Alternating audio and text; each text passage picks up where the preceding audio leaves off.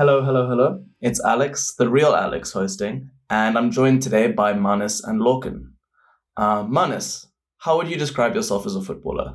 Oh, aging winger Um, who's trying to convert himself into a centre midfielder. And struggling. I actually came to you because because in the chat you compared yourself to Trossard, which I thought was you know quite a kind of a flex. and Lorcan, how would you describe yourself?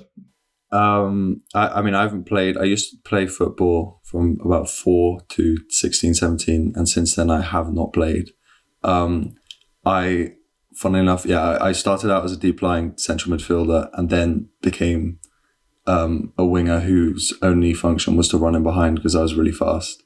Um, so yeah, I'm pretty much the same. I'm, you know, I always wanted to be like that deep line playmaker, but I, we didn't even play much football at school because I went to like a rugby school and all of that. But yeah, I would kind of compare myself to like a Carl Jenkinson mixed with like Shane Long, where mainly I just had lots of stamina. I was pretty quick. I think my off ball movement was good. And I was good at two technical things, tackling if you count that as technique and like crossing. But other than that, I had like the first touch of a donkey. So so yeah, sadly I can never play inside like like Manas apparently can. But but yeah, with that said, we'll move on. Um to yeah, the talking about the game. Um the 1-0 away win over Everton, which is actually the first time we've won there since the 17-18 season, which was Arsene Wenger's last. Um so yeah, it's good to get that off our shoulders, I guess. But we started well enough and almost maybe should have had an earlyish goal through Martinelli around 20 minutes in. But after that, in general, we struggled to penetrate Everton's defense, who themselves barely threatened our goal, it has to be said. Finally, the goal did come through Trossard, who was the early sub for Martinelli, who unfortunately went off injured shortly after his disallowed goal in the first half.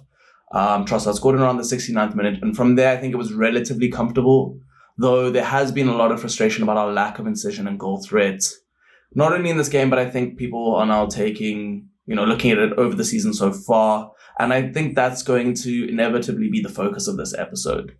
So yeah, before we get into all that, Manas, how would you overview the game? I felt that um, this was perhaps the best game in terms of tempo and build up that we've had. And again, like I said this in a tweet yesterday, Rice seems to be playing the best game in, in an Arsenal shirt every successive successive game. Um, in terms of the goal scored, that the the technique from uh, Trossard is unbelievable. Like that's an unbelievable goal. Uh, it was worth I think 0.09 xg. Um, it's it's incredible. I I feel we could have scored more uh, because the ball did break a couple of times in the second half um, when Everton started push pressing us really high after we'd scored the goal. So probably should have won it like 3 0 or something. But um, we did do struggle uh, to create consistent chances. We created zero, zero big chances in this game, but we did have around like 13 shots. So, in terms of XG accumulation across the season, we're like 10th, I think somewhere around 10th in the table.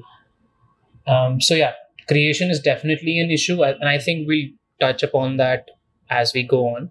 But build up wise, I think in terms of tempo and speed of play and you know our general pattern of how we do wide rotations how we find the central areas by going first wide and then coming in i think all of those was pretty pristine Okay, yeah, that's interesting. I didn't realize we were that low in terms of XG so far this season. I know we're second in terms of um, XG conceded, which isn't too bad, just behind City. But Lorcan, how did you how did you see the game? Anything to add?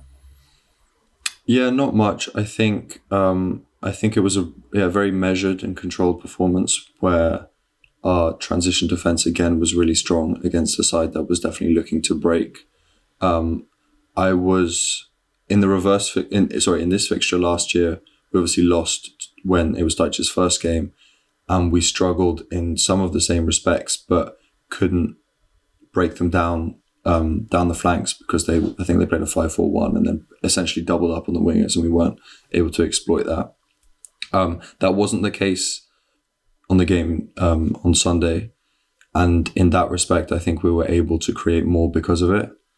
Um, but yeah, there was a lack, as Manas said, a lack of clear chances. That being said, I was really happy with sort of our approach to the game um, overall. I think I generally agree with that. Before we before we um, get into maybe speaking about our chance creation, um, and in part of that, I think players that came into the team like Fabio Vieira over Havertz, I do want to look in goal, and obviously this is a sort of been foreshadowed for some time that Raya would come in, in in a Premier League game relatively soon, and he has, and this was the game, obviously right after the international break, which is I think what happened to Leno when Ramsdale usurped him. But yeah, Man, it's coming back to you. What did you think of Raya's performance? He was very accomplished, um, just extremely calm, and I loved that he can like just pluck a ball out of the air in aerials. I think that's something that's that we've lacked over the years. Um, Ramsdale, I don't think he does that consistently enough for us, but uh, Raya did it pretty well yesterday. I think he claimed like three or four crosses or long balls. And we spoke about this uh, on the snapshots as well. Uh, we discussed that like like even though that there is a certain overlap between the, these two, they there are certain aspects where one is better, one is not. So I think we we saw that come through pretty much uh, effectively. And I was surprised to see that he did play nine long balls. He attempted nine. I just I don't remember him playing that many, unless the long ball out to the winger or the fullback is counted as a long ball. But yeah, I think nice. it must be. Yeah, it should. I think be. it must be. Yeah, so seven out of nine long balls. I think he was pretty pretty calm. I was just gonna say, I don't know if you guys saw Arteta's comments on um, after the game about goalkeepers and how he wanted to. I think he said in the 65th minute of one game and the 80th minute of one game, and this is this season he was talking about. He wanted to make substitutions but didn't, and is now kind of annoyed at himself that he didn't because he was too. He didn't. He lacked the courage. I think with the words that he used. Um, but given that information, why do you th- why do you guys think that is? Because I, I, I mean, I, I obviously listened to the snapshot that you did, Manas, about um, David Raya, and Raya is a superior um, a claimer of the ball at commanding his box, despite being what like several inches shorter than Ramsdale, and that does actually stick out to me. However, I thought we might use Raya on longer pitches just because I think he's a superior long passer in behind in terms of precision, although that is also one of Ramsdale's strengths as well. But why would you guys say that is? Um, I, obviously, he's talking about subbing Raya in for Ramsdale. What skill set or like game state do, do you think it is like claiming high balls? I think, firstly, maybe it's also worth comparing to Ramsdale. I think Ramsdale's only completed 11 out of 33 long long balls so far over the course of the season, whereas Raya completed 7 out of 9. So even with that pitch difference in terms of size, I think Raya still manages to to execute with a pretty high accuracy. So far, obviously, we're one game in. Um, I think other things is Raya does seem a little calmer in moments, and I think cross collecting can also be quite important when you're sitting deep a little bit. Um, I'm, I'm, I'm interested what games because I didn't realize that he was referring to two games from this season where he wanted to make the substitutes. I thought he meant over his like Arsenal career so far. So, see, that might be one of the language things. I think I thought you said in this period or something mm. like that, but I could be wrong. So we'll revisit that. Okay, because he often speaks about like in this period, in this moment, I did this. So maybe I, I wasn't thinking that, but I mean, I can imagine one at least being this this season. I'm wondering when you brought it up, first one that came to mind was maybe Fulham, maybe a different temperament, um, being able to kind of protect. I know it's also 10 men, and then also being able to, yeah, to, to send the ball high, long into into our, yeah, whoever's up top, Havertz, and I think Gabriel Jesus came on at the end, did he? Versus Fulham? Yeah, yeah. To kind of relieve the pressure. I think having that in your in your arsenal is, is important. Yeah, um, I think if uh, Mikel was talking about this season, if you wanted to substitute somebody in the 84th minute, you can like sort of understand that it might have been defensive. So he probably thinks Raya might have come in, claimed a few corners, or maybe he's better at short stopping. But I don't understand what was the other number he said 60, 64th? Yeah, Something like I think it was 65th and 80th from Yeah. memory. Like you can't really talk about the 65th game 65th minute game what whichever game that was because that's completely game changing right? If Mhm. you're thinking about the goalkeeper as a substitutable player which he, they should be it's just something that doesn't happen. But um, yeah i mean that's game changing if he's sort of looking at things that way What do you guys think of the idea overall, uh, like in general, swapping out your goalkeeper? Because I think the main reason it hasn't ever happened and isn't normal is because goalkeepers don't get tired out as general um, players do. But now with five subs, I think there's far more scope for not losing that much athleticism. Because I think if you're if you're subbing three players max in a game, then you want to sub three outfielders because you don't want to suddenly, you know, lose intensity, energy versus the other team, which will make three subs in outfield. But I think now with five and often managers don't even make five subs um, over the course of a game. Arteta often doesn't. I think it's far more of an option from a, in a tactical sense. Yeah, it's difficult to say. Um, I don't know. Like there, I, I think we need more evidence. Maybe when he actually does substitute some a goalkeeper, then we. Yeah, I, I don't I don't know either to be honest. Um, it's definitely not my area of expertise or something I feel hugely comfortable talking about. That being said, I don't see why it's not viable in particular games. I do get the idea that the goalkeeper sort of has to be that steadfast presence in the back line, commanding the box, and that sort of relationship with his centre halves, I guess. Um, but I don't know. We've seen De Zerbi do it with um, Verbruggen and Steele, right? Like even this weekend, Steele came in. Um, so in terms of mixing and matching, it kind of makes sense in my head, even though I don't really know. Yeah, I will be surprised the day that I see an on um, pitch substitution. But I guess I don't know. Arteta did say that we'd see it some one of these days. Yeah, we'll see. Okay, let's move on. I think to what I see as the main theme of um of maybe the season so far, but definitely the Everton game in the last couple of games is a lot of it, it has to do with what people are pointing out as a lack of threat or consistent goal threats and us being a bit more predictable than we were before. And to me, and I think us in general, we've spoken about this before on this pod, going back to preseason pod. Um, I think both the preseason pods um, is about accessing the interiors and progressing through the center. A lot of our play this season has been forced out wide and then trying to get in the ball from there. Um, Lorcan, I know you wrote an article recently about this, so I'm interested in basically your thoughts now. The article came out before the Everton game, but having watched the Everton game, how did you see it bearing out? Yeah, I think it's a pretty persistent theme. Um, and I think essentially the long and short of the article was it basically just comes down to the profiles of the interiors that we do use. Um, I think there were a few occasions where we actually did do it against Everton, but it's like these moments where Everton have pushed. It's it's those. It's kind of the move. The sorry, the moments between when they're transitioning from a sort of engagement slash press to a settled block, and we find normally Odegaard between the lines, and Odegaard is incredible at picking up space between the lines and finding little pockets of space to receive in. It's just he needs that sort of time and space advantage to do anything there because of his angle bias and then also because of his sort of lack of shielding ability.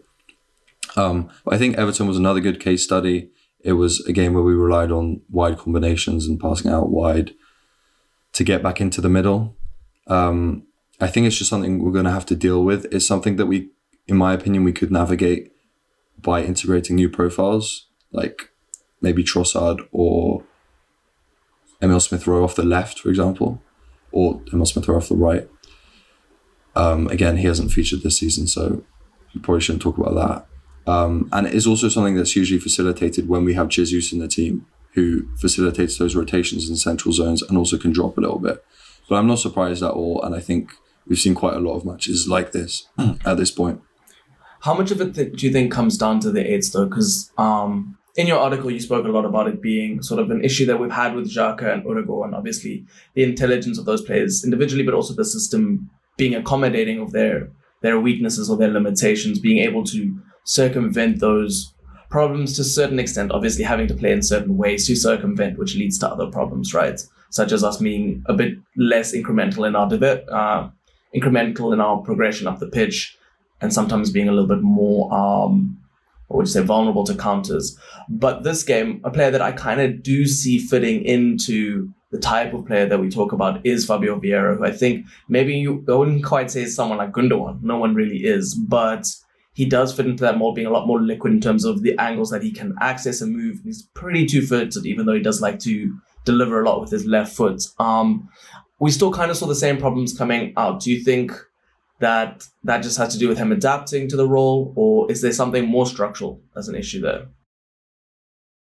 Yeah, we've like I think I I read Lorcan's article about the eights and accommodating their weaknesses, but I think it's about it's also about what what the profile of a number six is.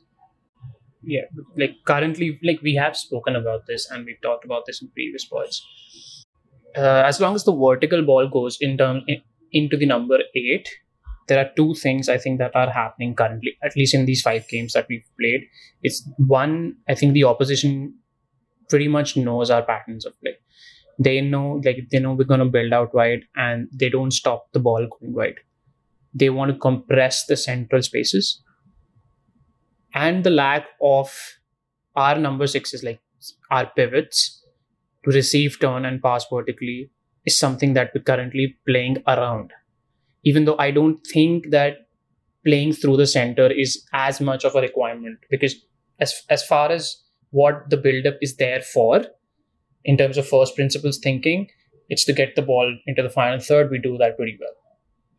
But it's it's there that things start to break down in terms of chance creation right? So i think once you once the build up does facilitate you getting up to the final third it comes down to 1v1 ability of the players uh, people like Odegaard, how good are they in those tight game states to break that game open?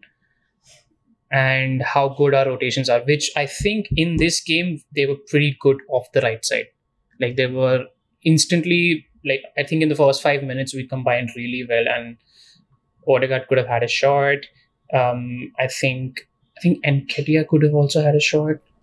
I think Odegaard could have gone in twice in the first five minutes. But yeah, I I don't I'm not too worried currently in terms of big chance creation because it, it will come as when players start to you know break these game states for us. In terms of long term, I think yeah, we'll see, and, and we'll definitely speak about that going forward a little bit later in the pod. But in terms of currently, I think one of the the issues for me is that it's not just about accessing the final third; it's how you access the final third, how you arrive into the final third.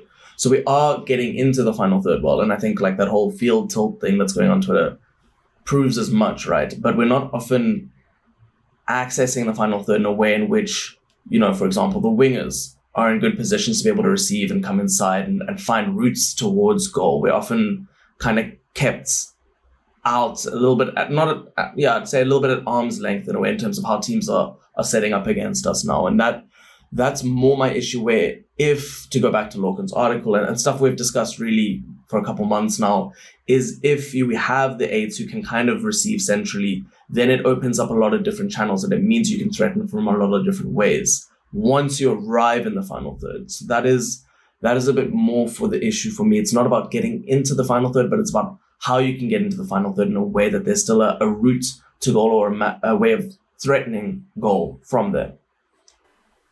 Yeah, I, agree with everything that's been said.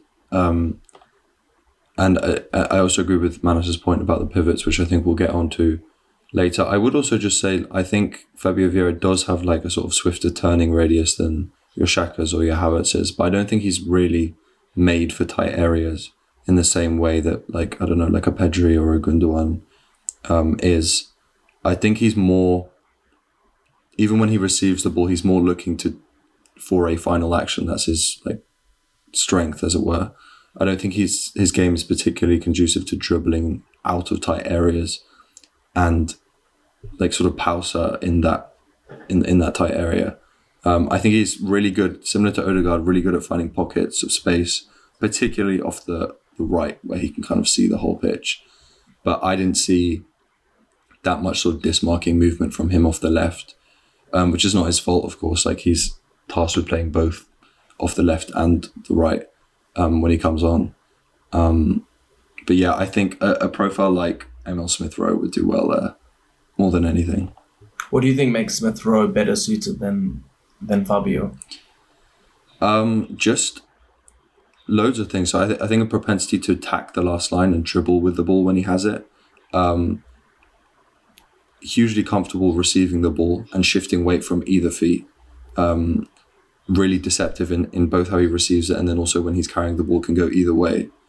Um, and yeah, I think it, specifically in those zones, I guess we're talking about sort of zone 14.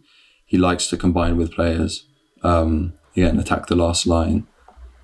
Um, smart dismarking movements. I think his like true position is that of a number 10, which of course we haven't kind of seen him play for Arsenal since he first broke through in, in the team because we don't really play with a traditional number 10. But yeah, I, I, guess those are the, the key qualities.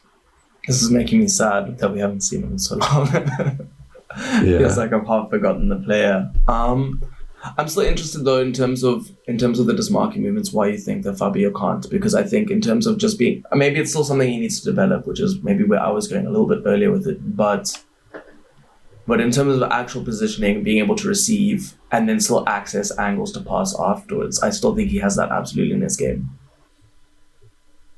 Yeah, yeah, I wouldn't disagree with that. I think he's really good at finding pockets of space between the lines. I think it's just naturally harder. Again, this is just my impression, but I think it's naturally harder to do on your stronger side when you're left footed playing on the left uh, or right footed playing on the right, just in terms of your vision and stuff. Um, but yeah, I, I, do agree he's a better profile for those areas than than Havertz, and also maybe even than Xhaka once he sort of levels up. It's just to add to that, I, I do agree with like what you guys are saying, but I also feel both of these like all the profiles that we have in the squad in terms of who can play number eight, Smith Rowe, Odegaard, Havertz. I think all of these Trossard, all of these guys can receive different up to different abilities like under pressure or press, whatever. But I think in terms of accessing these areas, there are two things like whether the space is there to, for the last pass to be played and whether the person on the ball can actually play, play that pass. I think we can assume that we have the players to play that pass. Um, and let's assume as well that there are spaces like that we can pin the, the wingers somehow and we can move the block laterally to access those spaces. And it happened a couple of times in these games as well. Like Zinchenko played the pass uh, to Trossard and once to Vieira. And I think it was Rice who played an excellent ball between the lines to Odegaard, who like just took it and turned and just moved it on. I think in when these passes are played, it's the decision making as well that's lacking. Like we've seen it with Havertz once, like we criticized him where he just laid the ball off. And the second half as well, there's a moment where Trossard receives it and he has acres of space to if he just scanned once, he would have turned. He, he didn't. Like, he again, he laid it off. I think we have this ability to do this. And, and another thing that like I wanted to ask here is the gravity of the number six. Like if we can get Rice to play in the central areas, um, his gravity will attract certain players, and then we will start finding those central areas. I think it's just a matter of time and preference as well whether we want to do, the, do it or not right now we're like playing around it but i think it'll come i think that's a good point now to move actually into the number six into rice and, and the role that he's had in maybe while I still think he's performing individually, he's getting better every week, like Manas has said. And I was personally very, very impressed by his first 30, 40 minutes of the game where he's moving the ball a lot quicker and, and you know, he kind of knows where to where to position himself, where to stand. But I do still think he a lacks that gravity a little bit to to pull play in, which is maybe a factor in him being wouldn't say less confident, yeah, a little bit less comfortable bringing pressure onto himself before playing the pass through. But then the other the other aspect of it is he also doesn't often. You spoke about one of the times that he played through into the middle, but we aren't seeing that enough. He's often going out to either side of the corridor to to play the pass rather than trying to play through the middle or stay positioned to the middle uh, and playing from there, which obviously does attract um, pressure and then open up um, opportunities in pockets behind there, which we've not seen enough of. And obviously, that is something that for all his faults, in terms of the passes he ends up choosing or whatnot, Partey is very good at doing um, in receiving. Yeah, I, I, I agree with that. I think um, just to give him his his credits, I thought he was amazing again. Um, again, like especially defensively as well. Like, there was that situation in the first minute, which I think where he just outside of the foot, yeah, and there were it off. and there were a couple of those as well afterwards. Um, and I think the sort of what uh, Wenger called it technical empathy. I think I talked about it in my article. That side of his game is really coming out, like his appreciation for who he's passing to, onto which foot, at which pace, um, looks much more measured than when, understandably, um, when he was playing for for West Ham. Um, but yeah, I agree. I think it's the other side of the equation of the conversation we were just having about not really commanding too much superiority in those central areas higher up is because we we're still seeing us play with a box midfield, but it's a much more fluid box midfield. And I think what tends to characterize box midfields is the capacity of the box itself to pin. But when you're having your sort of pivot players drop a bit deeper, um, and now suddenly the vertical lines between the the players and the half spaces becomes a bit more stretched. I think Odegaard has to start higher anyways because he has a tendency of sort of dropping to receive, so he has that space time advantage. Um, so it's little things like that. I think we're currently, and I think we've talked about this on the podcast, we're currently playing in a way that benefits Rice, um, insofar as he's not pinning the middle in the same way that Partey is. Partey did. Um, in that same vein, if we talk about this fixture last year, Partey had a howler um, because he was just looking to thread those passes between the lines. Because he, again, as we've touched upon before, he doesn't really have that temperament for it. So I think it's it's almost like a quid pro quo, um, and there is no reason for me to think that Rice won't develop that side of the game, especially because he's improved so much.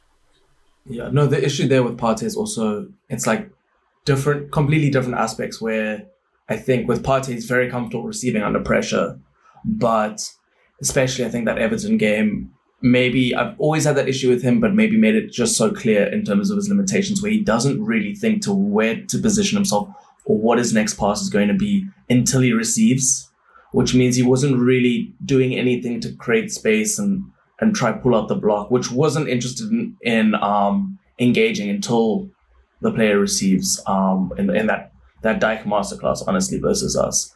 And then, like you said, just trying to hit those vertical balls. I think with Rice, we see far more appreciation already, just in the space of like what one and a half months. This idea of what he wants to do right after he receives and where he wants to be when he's receiving. Um, but maybe it's still that like technical comfort of also knowing his limitations, which means he does avoid areas that I think Partey it's like second nature for. He doesn't really mind receiving in those areas because he knows he can just resist any pressure there. So, so it's it's sort of like different issues that in a way led to um to similar problems though I think I do take Rice's more tempered approach that just gives us far more control. And obviously then also the defensive side. What sorry, one more thing I would say is it does this sort of more fluid build up um does give Zinchenko the the license to roam a little bit more. And I think there were sort of I think probably three or four occasions where he thread um, he threaded a ball between the lines. Sometimes it was over the top, and that's also actually one of the reasons why I didn't agree with the decision to bring Trossard on because Trossard wasn't stretching the back line in the same way that even Saka was on the other side, and Martinelli was for the goal. That wasn't actually a goal.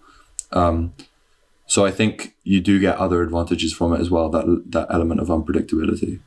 Yeah, I have to say, I think I think this game also suffered for losing Martinelli um, quite early on, and then replacing with Trossard, who obviously fantastic player that we've all come to appreciate, but out wide doesn't really threaten that much. And I think it, it's very telling that all of his best moments came when he was coming in central. Um, are there any other reasons that we think are for the struggles? For me, one of the things that stands out is teams are just that field tilt sort of thing where we're sitting at like 80% every game. It has a lot to do with teams knowing that they that this is a way of, of stifling us and that this because we're a good team now this is the best way of approaching games versus us and i think another struggle obviously is also if we're talking about these eights and we're talking about the six, it's just that, and, and what you've spoken about a bit, um, Lorcan, in terms of it being a far more fluid box. I think it's also because it's fluid in a way where it's not necessarily as in sync yet, and I still think there's a familiarity thing that that's going to take time to kind of blend in. Yeah, I, uh, just to bring back uh, the discussion earlier about like why isn't it working and what, what are the some of the things i think there's a little lack of risk taking as well maybe it's due to lack of familiarity or maybe even maybe confidence whatever but the way everton mid the mid block was set up they, they weren't really pressuring our wide center backs a lot so i like i was just, you could see the whole block right and there were chances to just put the ball over the top like we've seen White do it so many times for Saka. And I was like, why why aren't we playing that ball? And then suddenly at some point Zinchenko starts putting those balls through. In the second half he did a lot more. In the first half, I don't think he played a lot of those balls. I think he played a couple of balls. So I think once you start like once we start doing that, if we started to do that, let's say in the 15th minute, that block suddenly shifts further back and they engage us deeper, which they've not prepared for. Like they came out to play a little bit of football. So I, I think a bit of risk taking. We could try playing passes that we're not used to, and um, that that could also break open these game states. So I think it'll come in time. It'll come, but there's a factor of risk taking as well. Yeah, and then last thing, just before, because I do want to mention this, we saw I don't know when uh, Martinelli went off. It was like the twentieth minute or so. Yeah, twenty third, I think. Yeah. So one of the things I haven't liked about having Havertz on that left hand side is I don't think it's particularly conducive to Martinelli performing well either. And having a passer on that side is really helpful for Martinelli running in behind. And we only got to see 23 minutes of that, which I think really changed the dynamics. Uh, again, like Trossard didn't stretch the back line. And in what, 17, 18 minutes, we got a goal from it, obviously, which was a fraction of, um, a degree offside, so it didn't count.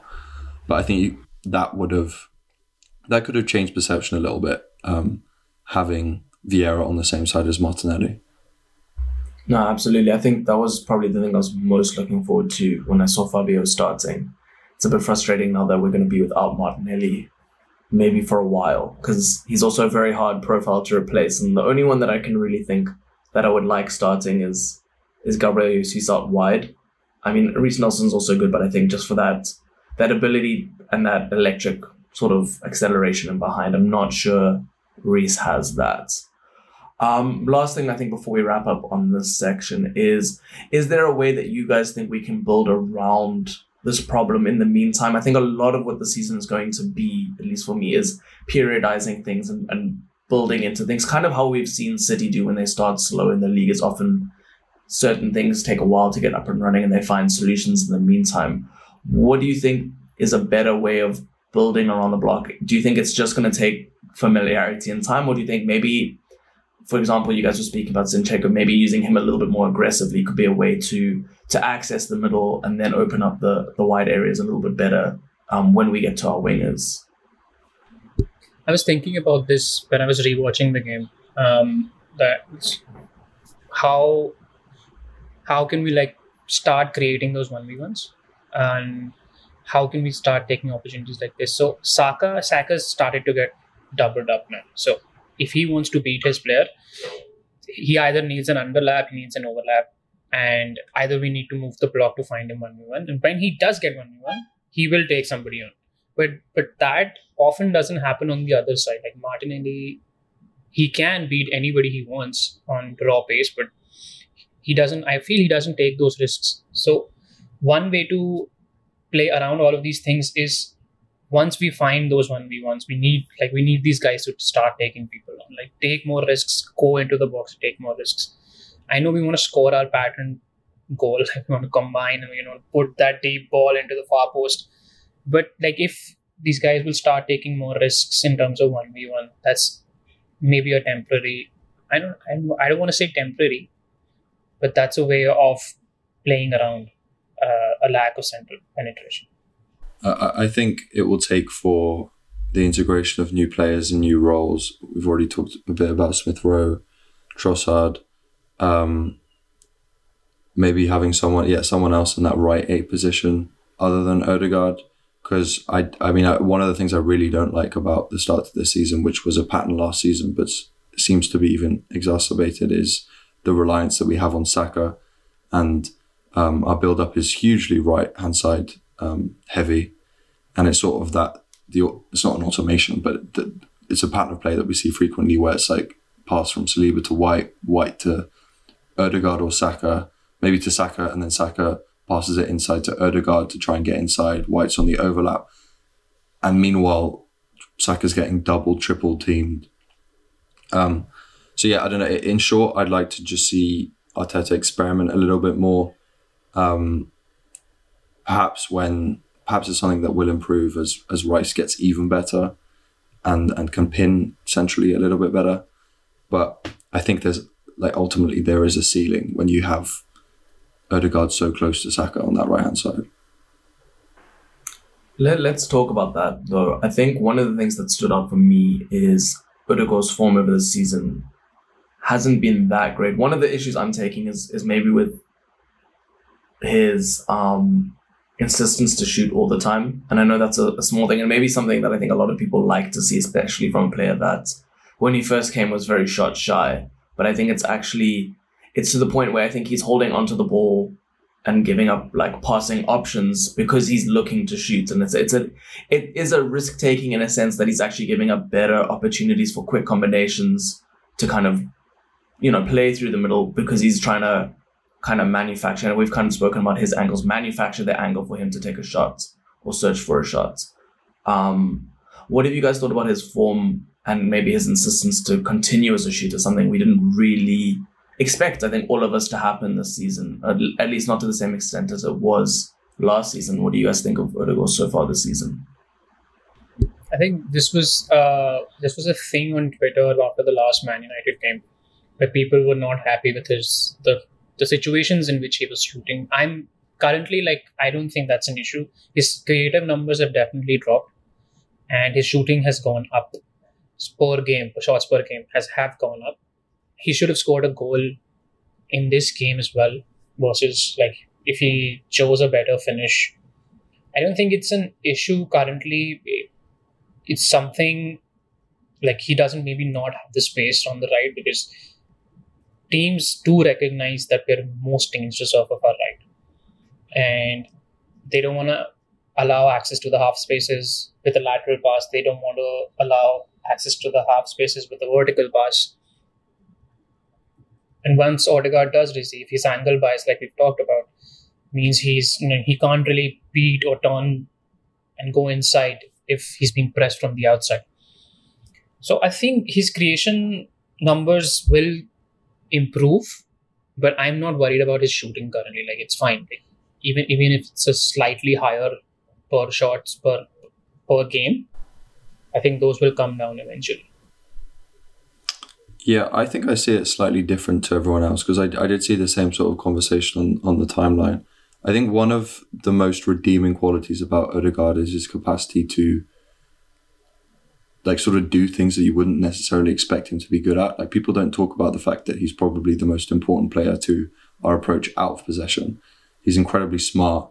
Um, and he'll sacrifice himself in particular situations. So one example that I see him doing a lot, which I kind of laugh at every time I see it, is him making sort of a depth run in behind as the eight. And I don't, I can't think of a single time we've accessed him at, at, as an outball in that capacity. but essentially, it's to dismark himself to draw markers away from Saka. But I think that is like maybe a collective, a tactical recognition of the fact that he's not that dynamic player. He doesn't offer you the same sort of verticality in the final phase as, let's say, if Smith Rowe was there. But he does all the things that he sort of can. So sorry, I think I think Odegaard's shooting is a specific tactical instruction. Um, because you know like he's an incredibly good long range shooter um, and also if the sort of the keeper parries back into central areas we've got the players there in theory who can finish those chances as well so i think it's a it's a it's a tactical tactical instruction to for a way to force action because we're finding it hard to do that where teams are acquiescing more territory out of possession. Um, the irony for me is Vieira is a better profile for the things that Odegaard is kind of doing. And it, the way I see it, Odegaard is doing these things sort of to keep up because he he he's such a he's a player with such a specific and particular skill set, and I think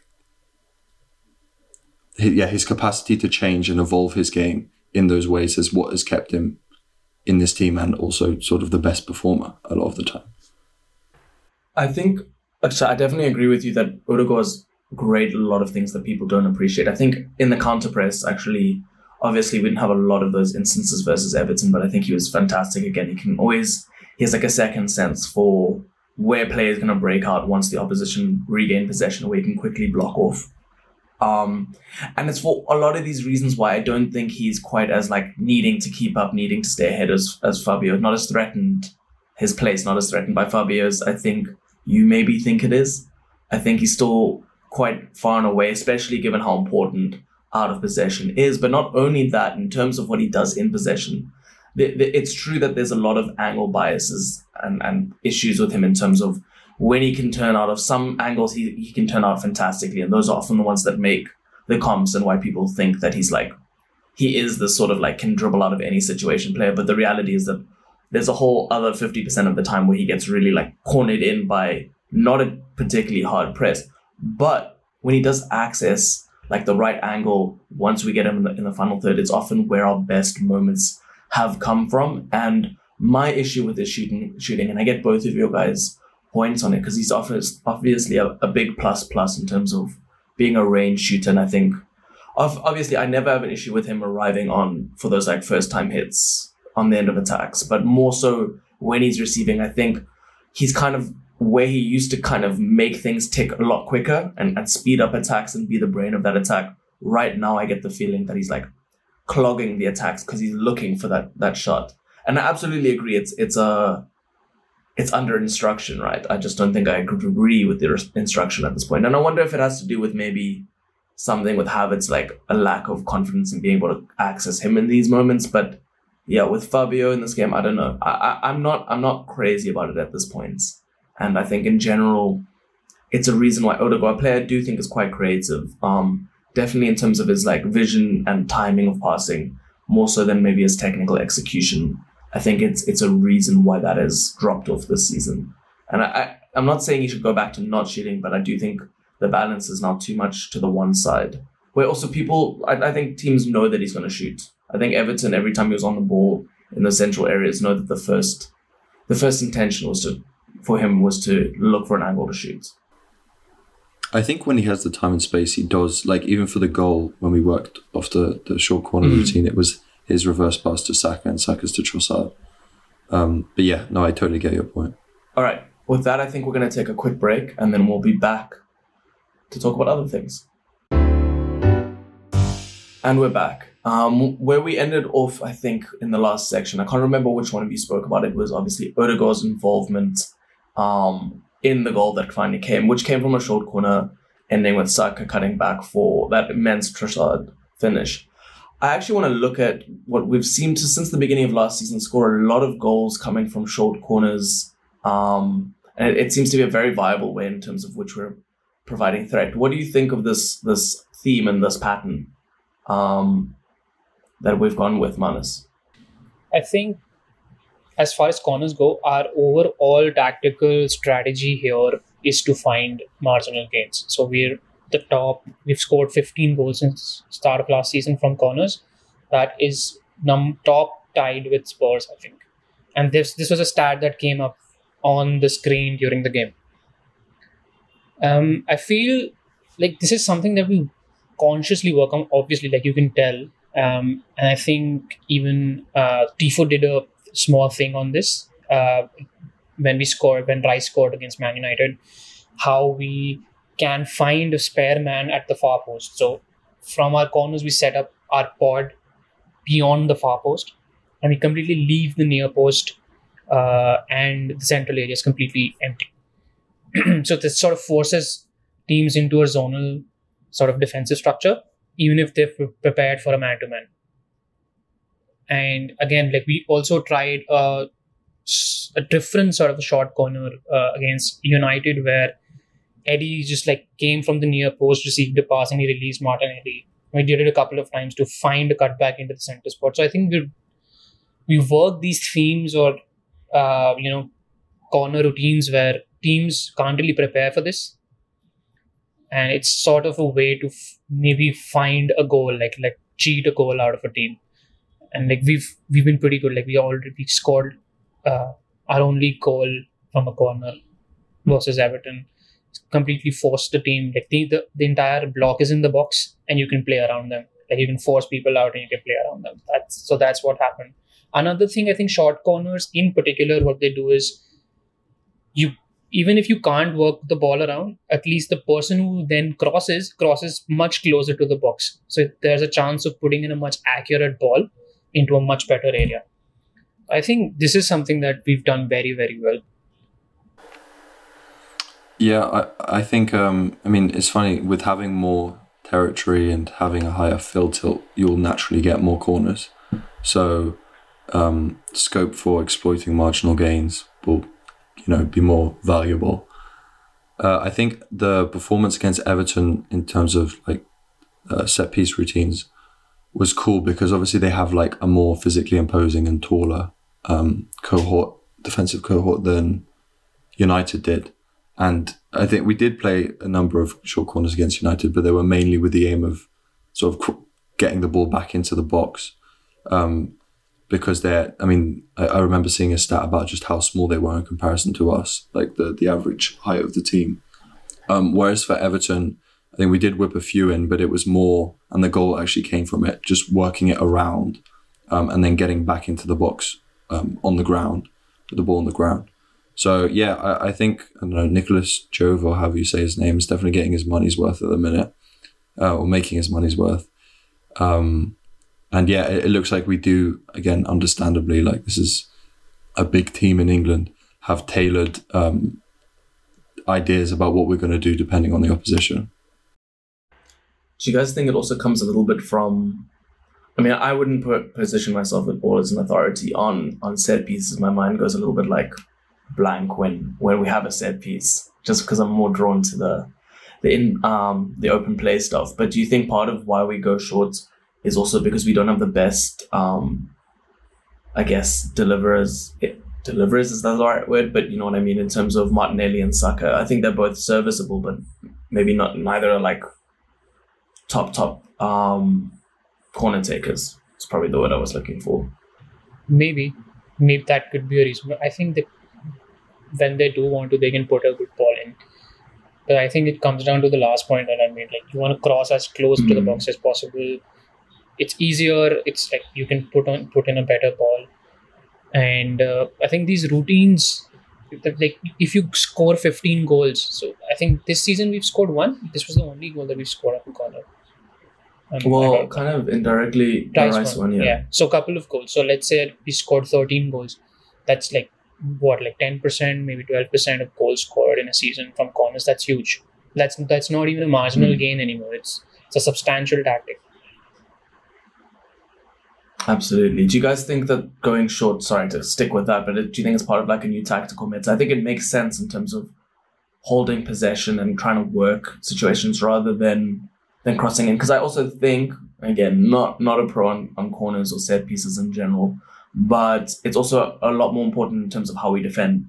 Um, someone brought up a good point that why part of probably why we got Havertz is his ability to defend from corners. He's was the best non-defender in terms of um, cutting out the first ball from corners. So it's obviously also a big aspect of of defending corners, and I wonder how much now playing it short is like the next step, trying to get that next edge ahead. And it seems to be one that we are perhaps at the forefront of. Yeah, I, I have no idea to be honest. Um, I, I just have no idea. I my memory of us playing short from corners as often as we did against Everton were Emery games, and I remember again this is my younger self just watching it, being like, just whip it in, please. Um, but this is England. yeah, exactly. Um, but it's I, I I like it when we do it now, and I think the stats show that short corners, statistically speaking, are more fruitful um, in terms of converting them into goals. Obviously, that's like very, yeah. Um, if anyone comes to me, I, yeah, I don't know. Um, but I, yeah, I really don't know. Don't know. Perfect. So I think I think beyond Manas we don't really know, but I get the case. I get the case. Okay, let's end off on the on the game overall. I think one of the I spoke about it earlier, but one of the lasting sort of impressions that I think you have a those groups of people who think we're absolutely magnificent and you know we keep winning three points is three points but i also think there are a lot of worries about whether we are worse offensively and also just in general i guess more boring coming from lack of central incision and stuff like that? Is this something that you guys are worried about longer term acknowledging that there are some issues right now? Uh, i think i'll go to you first Lorcan yeah i think there's ultimately a ceiling um, on the current starters in the squad in, in terms of how much we can improve. Um, in terms of improve, yeah, so improving from an offensive standpoint, from an attacking standpoint. Um, and then the caveats I would say are, you know, Vieira started this game, that's significant, and him on the same side as Martinelli, in my opinion, you know, would have been much more fruitful than it ended up being with Trossard. We weren't able to see that. And then also Jesus is due to come back who I think is arguably the most important person in all of this in terms of facilitating rotations, um, opening up space so that the ball can arrive dynamically in those central areas, all of that fun stuff. Even maybe, un- hopefully, um, unlocking Havertz, which I think maybe we'll begin to see now that Jesus is back to full fitness. Um, but yeah, it, it is something I'm kind of worried about because because of that ceiling. Um, but I do think we we have the players to plug in and try different things. Manas? Yeah, I'm. I acknowledge the fact that like we are a little slow and creatively we're not there yet, and something that we predicted as well, we talked about as well. But I'm not worried long term. Like I think we'll find a solution and really find the next gear and find the fluidity in it once like once everything starts to click. So I don't. I'm not worried. Long term, I'm not worried. Yeah, I think I echo more Manas's um, sentiments here, but it depends, I guess, how long term we're looking. I think in terms of whether there's going to be a lot of improvement coming over the course of the season, I think absolutely. I think it's something we've spoken about.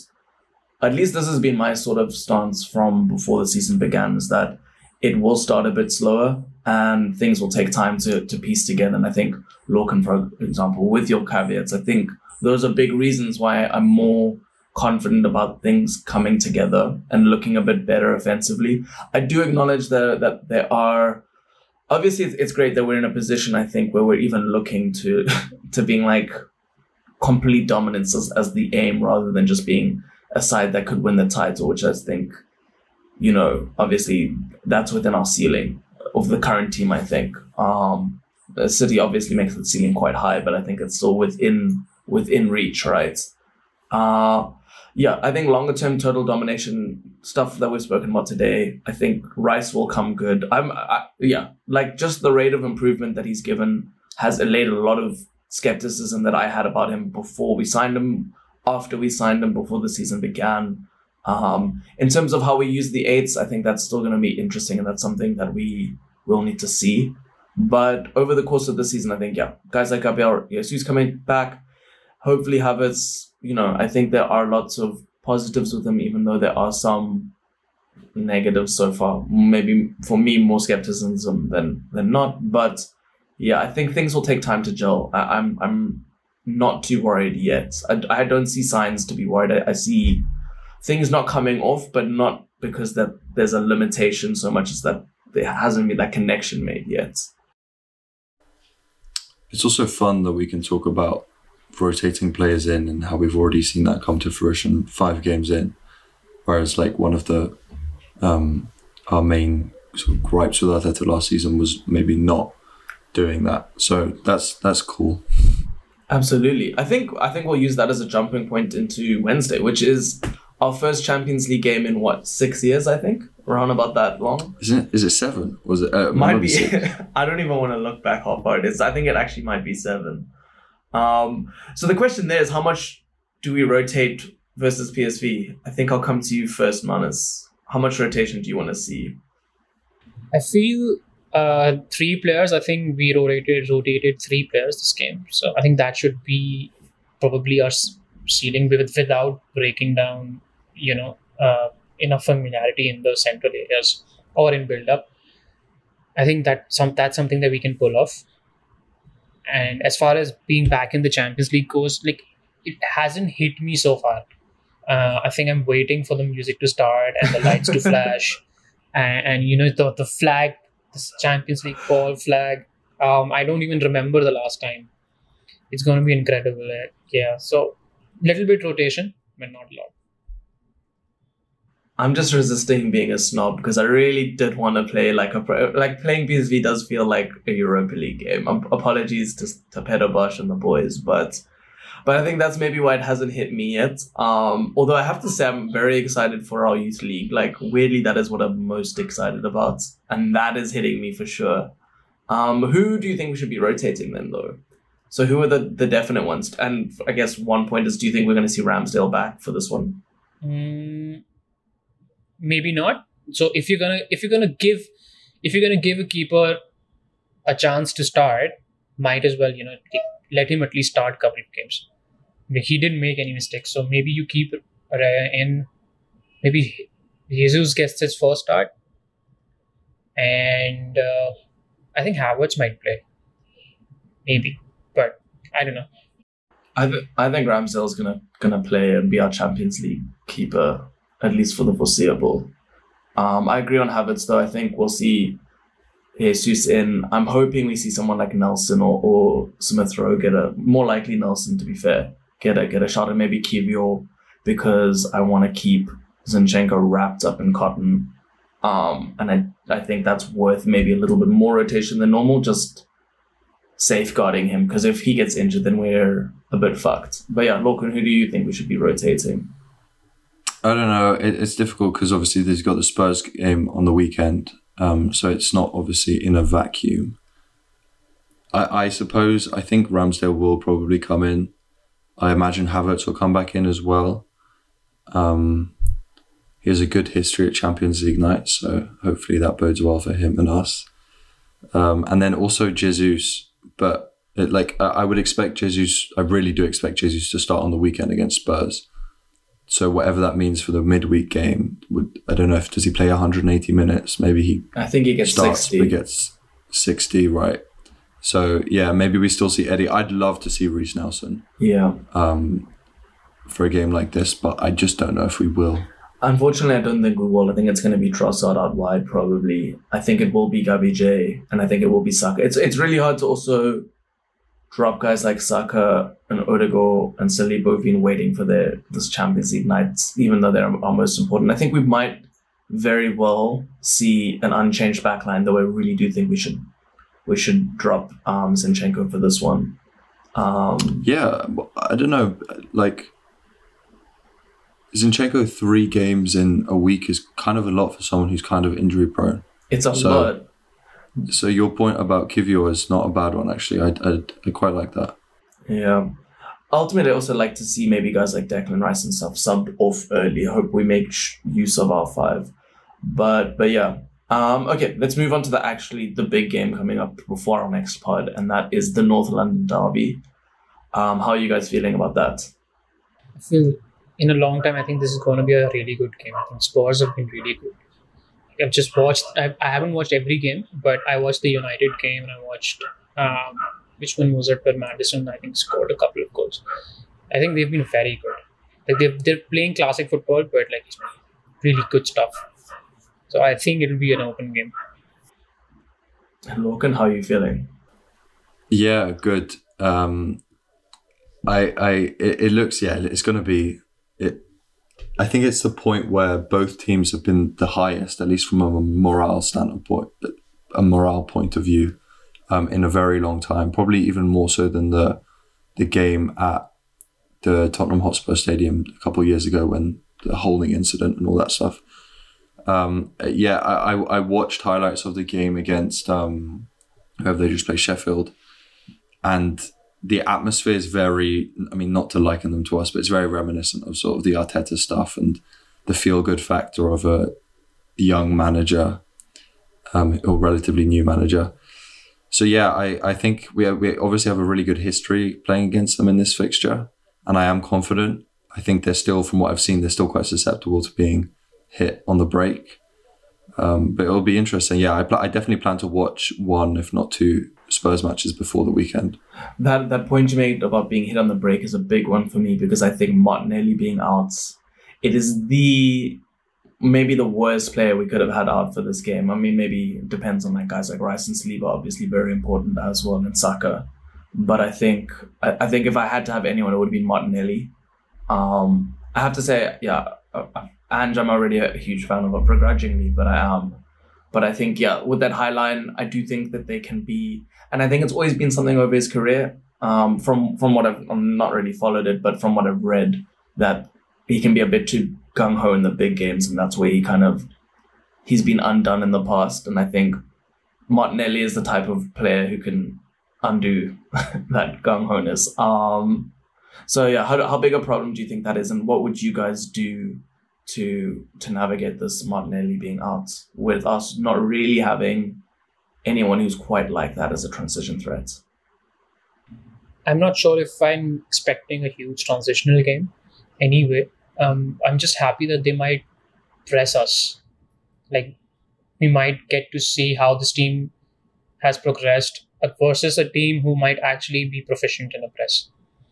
Uh, but as far as like we can access the wide areas, I don't think that missing Martinelli in that game should be a huge issue unless like he like Ange does something different, like maybe he sits in a block and he doesn't press us. Yeah, I think what I do is, which I thought would be kind of an unorthodox shout, but you already mentioned it, Alex, is put Jesus on the left and I'd play Havertz down the middle. Um, so front three of Saka, Havertz, and Jesus with Odegaard, Rice, and Vieira behind. And then obviously play Zinchenko and Gabriel and stuff. So that's what I do. I don't think we will do it. We never see Jesus sort of play out of position as much as I think the whole fan base, at least online, seems to want, and for good reason, in my opinion. But yeah, that's what I do. I am I'm curious to see what Arteta does because I think what are we expecting to be like Trossard? I hope not. I really don't. I mean, yeah, I wouldn't want Trossard for this game. Um, out wide, that is. I think Trossard could be great centrally for this game, but if I had to have someone, I don't know. It's a hard one. It's it's a. It would just be Gabby Gabby J for me. I think even Reiss, I wouldn't feel great about starting, mainly because we haven't seen enough of him, particularly from the start. Um, not that I at all expect Reiss to start. No, we're not even going to get into Smith Rowe. He won't start. I, am just hoping he gets off the bench versus versus PSV.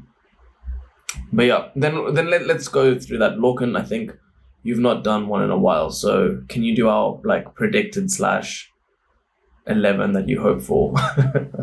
I think the one I so the one I hope for I've I've hopefully already detailed is Saka, Havertz, Jesus front three, and then midfield three is Odegaard, Rice, Vieira and then back five is Ramsdale, White, Saliba, Gabriel Zinchenko. Ramsdale instead of Raya. Yeah, again, like one of those kind of just evidence shouts where I've seen Raya start once for Arsenal, so I don't Fair. think it will. Um, and also, I guess it's one of those passionate games where the fans are riled up and stuff like that. So maybe it suits Ramsdale. I have no idea. Um, for the one I expect, I expect to see in that same back five. Um, I, we've talked about this already on the podcast, but for any of those FPL people worried about if Gabriel's playing or not, it's literally just when Zinchenko plays, he will play. Um, in terms of yeah, I don't know. Maybe we see. I so I, I I guess if I had to put my money on it, I'd say we see Rice, Odegaard, and Havertz midfield three with a front with a front three of Saka, Jesus, and Trossard on the left. I think I agree with that. Although I do think there's a very good chance Raya starts the next league game, and I think Ramsdale will start midweek. All right. With that, I think that's everything. So thanks so much for listening. Um, yeah, obviously join us next week where we'll be reviewing the Spurs game and maybe a little bit of the PSV one too, as well as discussing anything else that comes up that's topical. I think the lineup next week will be myself and Lorcan returning. Manas is going to the bench, but Towells and Seb are coming in. So unfortunately, Manas is missing the, the North London Derby pod. Um, but yeah, until that pod, please do like and subscribe and leave nice comments and all of that. It really does help, and we really do appreciate all the support for the pod at the moment. And thanks as always to James Blake for his music, which you can find um, you can find him over at JW Blake over on Spotify. Um, but before the two of you go, I do have one last pot shot question. Manas, what do we think of Tottenham? Shit. and Lorcan, what do we think of shit? Tottenham. Thank you. That's right.